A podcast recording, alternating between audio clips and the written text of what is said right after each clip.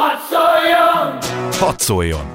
Más hangok, más megoldások, más nézőpontok, más ízek. Itt a Klubrádióban, ami a torkunkon kifér. Hadd szóljon! Hadd szóljon! Azt beszélik. Műsor azoknak, akik kíváncsiak az ország ügyeire. A szerkesztő műsorvezető Józsa Márta. Jó napot kívánok, Józsa Márta vagyok. Debrecenben a diákok nem hagyják magukat. Pécset a kormánypárt már javában szervezi a jövő évi önkormányzati választása azt a jelöltet, aki visszaveheti a várost a jelenlegi ellenzéki vezetéstől. Egerben pedig nem jut turizmusfejlesztésre pénz. Ezeket a témákat járjuk körbe kollégáimmal. Polgár Tóth Tamás a debreciner.hu, Babos Attila a szabadpécs.hu és Vej Zoltán az egriszin.hu újságíróival. Debrecenben kezdünk. Polgár Tóth Tamás van itt velünk, Debrecenből debreciner.hu, és azt mondod, hogy történtek itt fejlemények diákügyekben. Szervusz, köszöntöm a hallgatókat. Igen, ősszel is az volt megfigyelhető Debrecenben, hogy alapvetően két forró téma volt a városban. Az egyik, ez bizonyára tudják a hallgatók, az akkumulátorgyárak ügye, a másik pedig az országos helyzethez hasonlóan a pedagógus és diák tüntetések voltak, amik Debrecenben is számottevőek voltak ebben az időben. Aztán az elmúlt fél évben ezek lényegében elhaltak, vagy legalábbis nem nagyon lehetett találkozni a diák tüntetésekkel és a pedagógus tiltakozások különböző formáival. Az elmúlt napokban viszont megint megélénkült ez a helyzet is. Egyrészt újjá alakult az Egységes Diákfront Debreceni szervezete, Miklovic Nikos Mónika kollégám készített egy interjút a szervezet új vezetőivel, és ennek már meg is történt egy olyan eredménye, hogy a legutóbbi június 1 nagy országos akcióhoz csatlakozva Debrecenben is tartottak egy komolyabb tüntetést, 4-500 ember részvételével, főleg fiatalok voltak jelen, de egyébként minden korosztály képviseltette magát ezen a rendezvényen. A 4500 az már egy látszó tömeg, merre szoktak menni, hol szokott Debrecenben a helyszíne lenni ennek a megmozdulásnak? Érdekes, már nem első alkalommal fordult elő, hogy a Debreceni Egyetem főépülete volt a célállomása ennek a tüntetésnek. Ez egy vonulós demonstráció volt, a Kossuth térről, Debrecen főteréről indult, és aztán ez a 4-500 ember rendőri kíséret mellett végigvonult a Debreceni Egyetem főépület elé. Nyilván abból a szempontból szimbolikus ez a gesztus, hogy ismerjük a legutóbbi adatokat, hogy, hogy elképesztően ellenyésző számmal jelentkeznek már tanárszakokra a fiatalok, hallgatóknak van, ahol csak egy, például vannak olyan szakok, Igen. tehát egészen elképesztő. Debrecenben azért ez egy mindig egy nehezített terep, ez hogy viseli a helyi önkormányzat, hogyan viszonyulnak a pedagógusokhoz, fenyegetik-e őket kirugásokkal, és így tovább. A helyi önkormányzat nem igazán nyilvánult meg ezekben az ügyekben, de nem is feltétlenül nekik címzik az üzeneteiket, a követeléseiket a diákok és a pedagógusok, hanem a kormánynak, illetve a tankerületek vezetőinek. A legfontosabb követelések között az volt, hogy fizessék meg a tanárokat, nyilvánvaló, hogy ez alapvetően a kormánynak szóló üzenet, illetve Pintér Sándor belügyminiszter távozását követelték szintén erőteljesen. Egy fontos fejlemény Debrecenben, a Zeke László debreceni ügyvéd olyan kezdeményezéssel állt elő, ő azt szorgalmazza, hogy a pedagógusoknak az országban tömegesen kellene perrel kikényszeríteni, hogy megkapják azokat a 96 órás illetmény alapjukat, amiket a tankerületeknek eleve ki kellett volna utalni nekik. Ez azt jelenti, hogy ha 96 órán belül a munkáltató megváltoztatja a dolgozó munkarendjét, akkor ezután egy illetményt kell fizetnie, ami megegyezik az órabérének az 50%-ával. Ezt Zeke László elmondása szerint a tankerületek jellemzően nem fizetik meg a pedagógusok számára, és ennek van egy három éves elévülési ideje, tehát ez azt jelenti, hogy a pedagógusok három éve visszamenőleg tudják ezt a bíróságon keresztül kikényszeríteni a tankerületekből teljesen jogszerű módon, nem véletlen, hogy az ügyvéd úr ezt polgári engedelmességnek nevezi. Ezzel kapcsolatban egyébként mi megkérdeztük a pedagógusok szakszervezetét is, ahonnan azt a jelzést kaptuk, hogy ők abszolút támogatják ezt a kezdeményezést. Korábban is voltak már ilyen ügyeik, illetve Vas megyében pont Zeke László Debreceni ügyvéd mintái alapján tudtak megnyerni egy ilyen per. Ügyvéd úr azt valószínűsíti, hogy ha tömegesen állnának bele ebbe a pedagógusok, akkor az egyszerűen kényszerhelyzetbe hozná a tankerületeket, hiszen egy nagyon súlyos adminisztrációs terhet jelentene nekik, hogy három évre visszamenőleg folyamatosan kellene a munkarend megváltoztatásával kapcsolatos dolgokat bizonyítaniuk. Én emlékszem, hogy egy pár héttel ezelőtt a nyugat.hu kollégákkal már beszéltünk erről az akkor megnyert perről, és ők is azt gondolják, hogy a szakszervezeteknek ebbe bele kellene állniuk, úgyhogy a dolgok végső soron mégiscsak összeérnek. Persze, ilyen két-háromszáz ezer forintokról van szó, de hát az nagyon nagy pénz egy pedagógus fizetéshez képest, amiket meg lehetne nyerni, plusz voltak éppen ez egy kicsit, mint egy ilyen lassítósztályk, igazából arra késztethetné esetleg az igaz igazságügyet, hogy hát őt elárasztó beadványok azok bizony sok gondot jelenthetnének, tehát valahol máshol kellene ezt orvosolni. Igen, természetesen másrészt meg hát nem csak az igazságügyet, hanem ahogy említettem a tankevületeket is, és így mondjuk talán rá lehetne venni ezeket a tankevületeket arra, hogy saját maguktól fizessék ki ezeket az illetményeket, ahogy a, a jog szerint ez valóban jár a pedagógusoknak. Valami szerveződik-e most Debrecenbe, vagy kitört a vakáció, azt vége? Azt ígérik a diákok, hogy továbbra is tüntetéseket fognak szervezni a budapesti megmozdulásokkal egyszerre, vagy, vagy nagyjából összehangoltan. Meglátjuk, hogy, hogy mi lesz ezzel kapcsolatban. Úgy is zárták a, a legutóbbi debreceni tüntetéseket, hogy visszatérnek még. Azt beszélik. Műsor azoknak, akik kíváncsiak az ország ügyeire. Itt van velünk Babós Attila Pécsről, szabadpécs.hu, és azt mondod, hogy hát ugye jövőre lesznek az önkormányzati választások, és megkezdődött a felkészülése a Fidesznek is arra, hogy valakit állítson a város élére. Pécsről nagyon váltakozó korszakai voltak, hogy hol Fideszes polgármester volt, hol nem, és így tovább. Pécset más a kérdés, mint nagyon sok más helyütt az országban. Egyébként meg ugyanaz a kérdés, tehát hogy ki lesz a kihívója az aktuális polgármesternek, nyilván azokról a polgármesterekről beszélünk, akik maradnak mert lehetnek olyanok is, akik az utolsó ciklusokat élik. Pécset nem ez van, meg szerintem sok helyütt másút sem ez van, hanem az aktuális polgármester megpróbál indulni. Szabad Pécsen egy olyan cikk elkészítését terveztük, és tulajdonképpen az írás szakaszában vagyok éppen, ami arról szól, hogy vajon ki lesz Pécset a Fidesz jelöltje, vagy a Fidesz KDNP jelöltje, ami azért egy kicsit másérű, mert bizonyára akik élőhelyükön szembesültek az, amik egy Fideszes vezetésű városban, hogy nem tudják még, hogy ki lesz a az ellenzék jelöltje, azért ez egy nagyon más történet, hogy ki mer elindulni mondjuk egy Fideszes polgármesterrel szemben mondjuk egy akár egy 50 ezeres kisvárosban, az egy nagyon más történet, mint az, hogy egy megyeszékhelyt ki fog visszaszerezni a Fidesznek, gyakorlatilag a x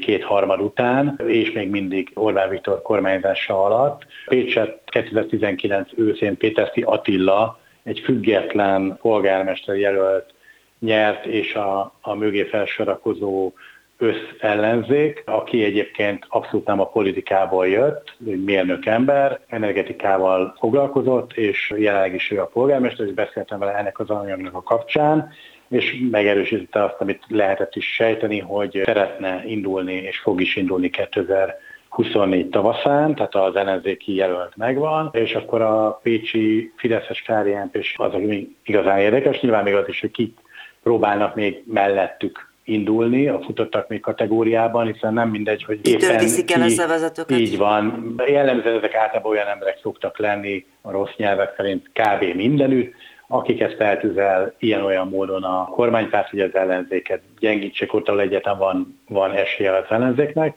Itt ugye természetesen van, hiszen ellenzéki polgármester van. Több név felmerült. Pécset ugye az a helyzet, hogy nagy a kérdés, hogy ki lesz, hiszen Vári Attila kétszeres olimpiai bajnok, vízilabdázó, tudják ennek az Oroszország elleni csavargónak a nagyszerű vízilabdázója volt a polgármester, viszont mint polgármester, mint politikus elvérzett, és tényleg valószínűleg nem és a legalkalmasabb jelöltje volt a kormánypártoknak, alul maradt Péter Attilával szemben, és teljesen egyértelmű volt az, ezt többen meg is erősítették, hogy biztosan nem ő lesz, és biztosan nem olyan lesz, aki nem rendelkezik pécsi gyökerekkel, mert ő nem, igazából nem rendelkezett. Úgyhogy két iskola van, az egyik az az, hogy Fidesz KDNP és politikusnak kell, vagy valamelyik pártoztató politikusnak kell, hogy induljon, vagy pedig mégiscsak hasonlóan egy civilnek, mint amilyen Péterfi volt, valamilyen Vári volt, viszont Pécsinek, tehát egy tőzsgyökeres, vagy jól beágyazott Pécsinek,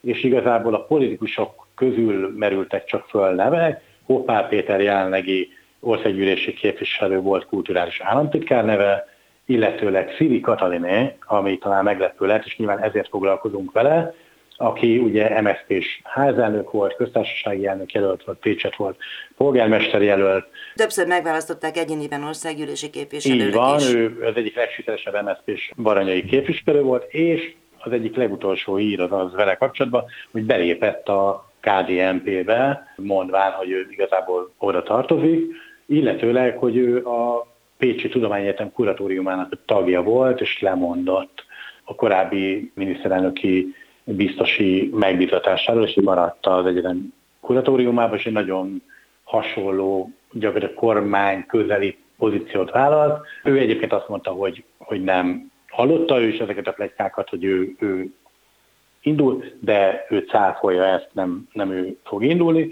és nagyon érdekes volt Hopál Péter nyilatkozata, aki szintén azt mondta, hogy ő nem fog indulni, mert ő, vagy arra utalt, hogy ő nem fog indulni, mert ő kulturális területen országos dolgokkal foglalkozik, és nagyon élvezi ezt a dolgot, viszont mind a kettőjük megjelölt egy olyan jelöltet, vagy egy olyan támogatandó fiatal pécsi politikust, aki szerinte alkalmas lehet, de nem ugyanazt a két szemét jelöltek meg. Az egyik az volt a polgármester Pécset, de most szintén kurátor, ahogyan Szili Katalin, és nyilván ő jelölte meg, és egy, egyébként az egyetem kancellárja, aki viszont Decsi István azt mondta nekünk, hogy ő nem, nem kíván még egyelőre visszamenni a politikába. A másik viszont, ami, akit viszont Hoppál Péter mondott, ő a jelenlegi közgyűlési frakció vezetője a fidesz kdnp nek vagy tehát a Fidesznek, mert külön van a kdnp frakciója, Csizmaria Péter, és ő azt mondta, hogy ő elvállalná, hogyha majd ősszel előbb a Pécsi szervezet, majd ugye felterjesztve esetleg őt, hogyha tényleg őt jelölik, akkor uh, tulajdonképpen Orbán Viktorék, tehát a Fidesz központi döntéshozói ellen elbolítanak. A te megítélésed szerint ezeknek a szereplőknek, vagy ezek közül a szereplők közül ki az, aki legesélyesebb lenne? Ugye Szili Katalin nagyon népszerű volt egykor a városban, hol Pál szerintem nem volt sose népszerű, a fiatalokat nem tudom. Annak ellenére, hogy Szili Katalin mit mondott, azt gondolom, hogy nagyon nagy esélye van arra, hogy ő mégiscsak indulni fog. Nyilván nem azt mondom, hogy hazudott, amikor így kategórikusan azt mondta, hogy nem, ő nem gondolkodik ebben. Egyébként azt is mondta, hogy a politika az olyan, mint a szerelem, hogy azt, hogy soha, meg azt, hogy örökké, azt így azért nehéz, nehéz mondani, és nem is szabad. Viszont azt is mondta a Hoppár Péter, hogy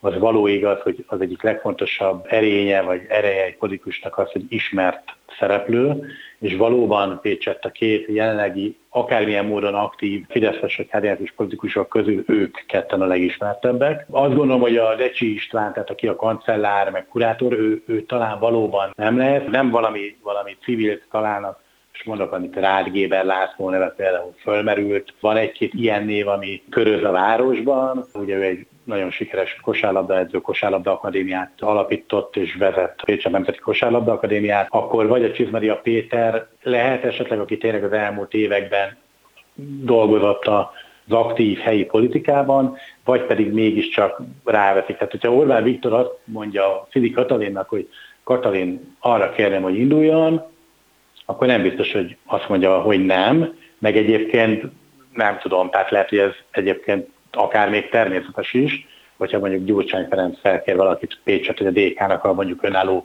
polgármester jelöltje lenne, ahogy valószínűleg nem lesz, nem tudom, akkor valószínűleg elvállalná. Budapestről azért, ahol azt gondolom, hogy a döntések leginkább megszületnek egy ilyen jelent, mégiscsak a Dunántúl legnagyobb város, nem csak egy megyeszékhely, hanem meg a régió központ, hanem a Dunántúl legnagyobb városa, Pécs továbbra is. Gyakorlatilag kiemelten fontos város, tehát egészen biztos, hogy, hogy nagyon nagy erőket fognak Pécset arra áldozni, a propagandától kezdve az egyéb a rendezvények, talán még bizonyos domén átadók, munkahelyek, stb., hogy visszaszerezzék a várost, és elképzelhető, hogy jónak tűnik Szili Katalin, mert gondolkodhatnak, vagy matekozhatnak úgy, hogy azért a Fidesz a saját szavazóinak a nagy részét el fogja tudni vinni, mozgósítani tudja, Magyarul nem is az a kérdés, hogy a fideszesek mennyire bíznak, meg mondjuk Szili Katalinban, aki volt MSZP-s, hanem inkább az, hogy a bizonytalanok közül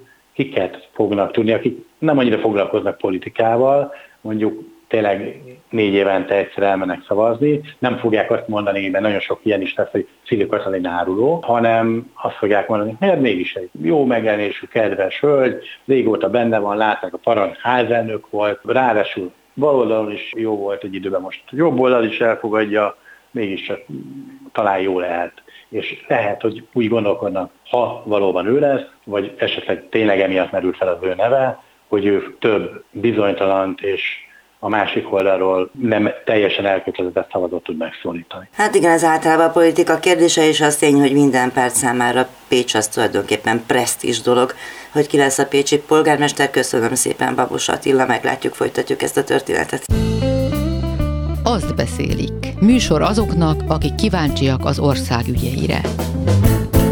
Ráj Zoltán van itt velünk Egerből. Eger azért az ország egyik turisztikai központja, sokáig lehet, hogy még most is az Egri vár volt a leglátogatottabb műemlék Magyarországon.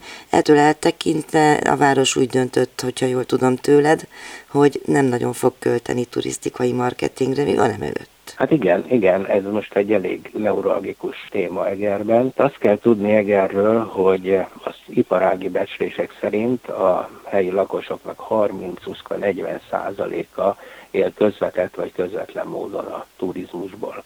Tehát egy meghatározó iparágról van szó a város életében. A vár, a bor, a, a mátra. És a fürdő. Nem is a mátra, még a bükk, ugye, mert hát azért Eger a bükk lábánál van, de valóban a mátra is egy elérhető közelség.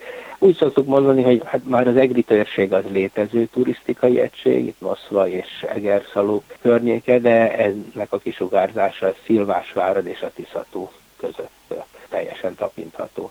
Tehát tényleg egy nagyon komoly turisztikai helyszínről van szó.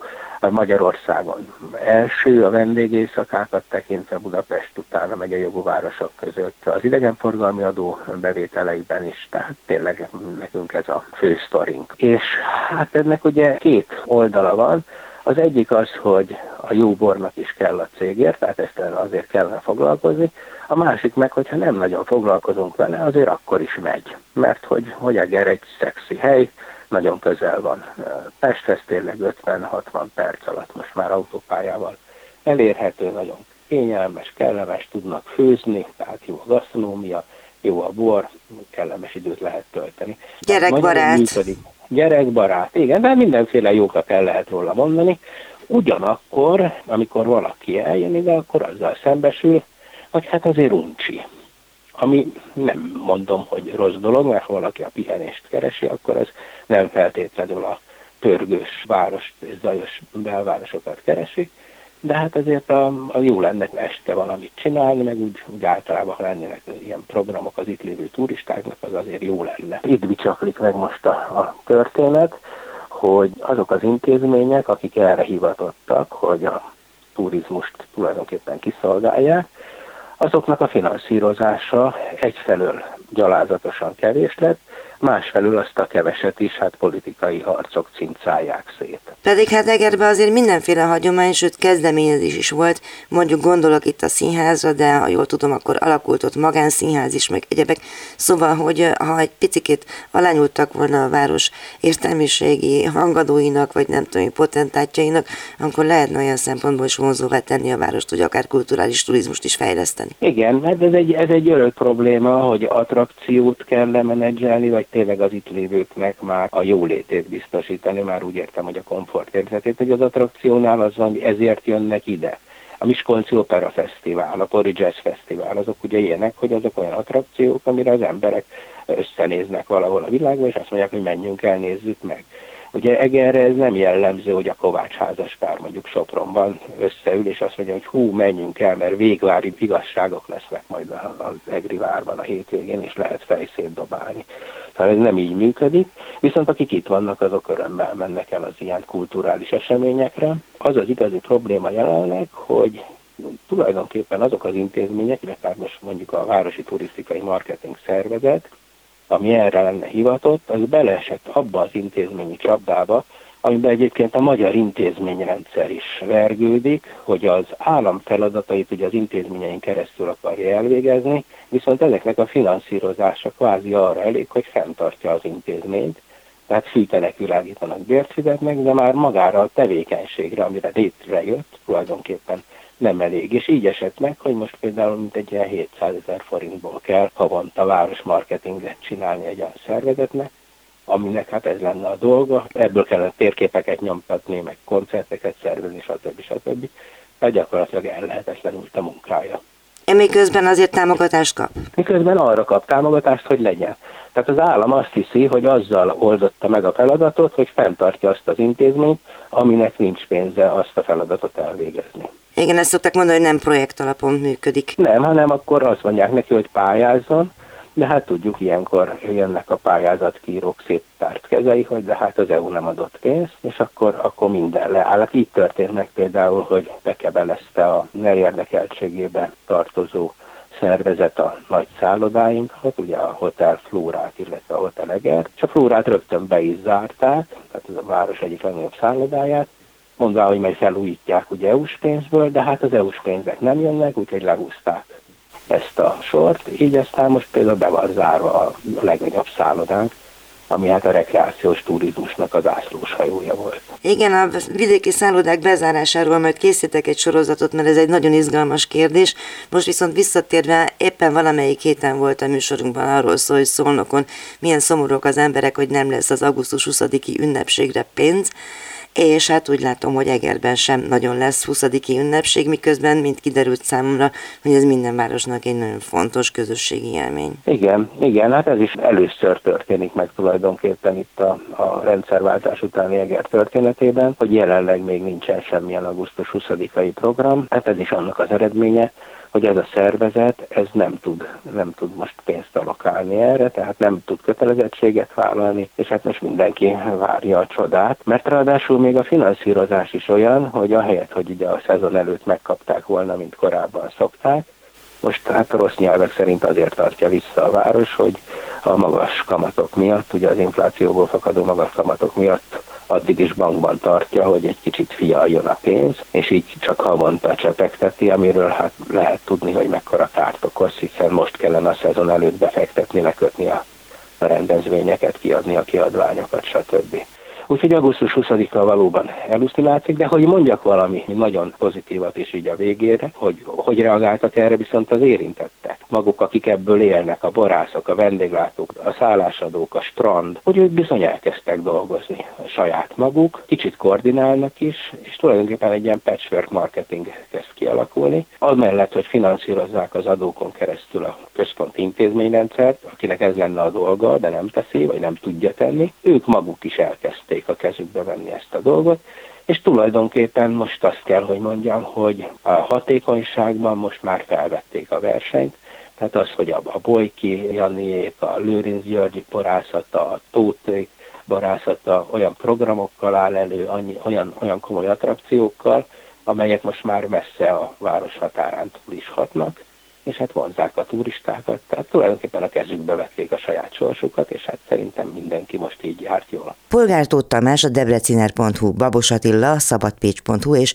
Vej Zoltán az egriszin.hu újságírói osztották meg velünk valamennyiünket érdeklő történeteiket. A műsor elkészítésében Leocki Mirjam volt a segítségemre. Jövő héten is várjuk Önöket, viszont hallásra Józsa Mártát hallották. Azt beszélik című műsorunkat hallották.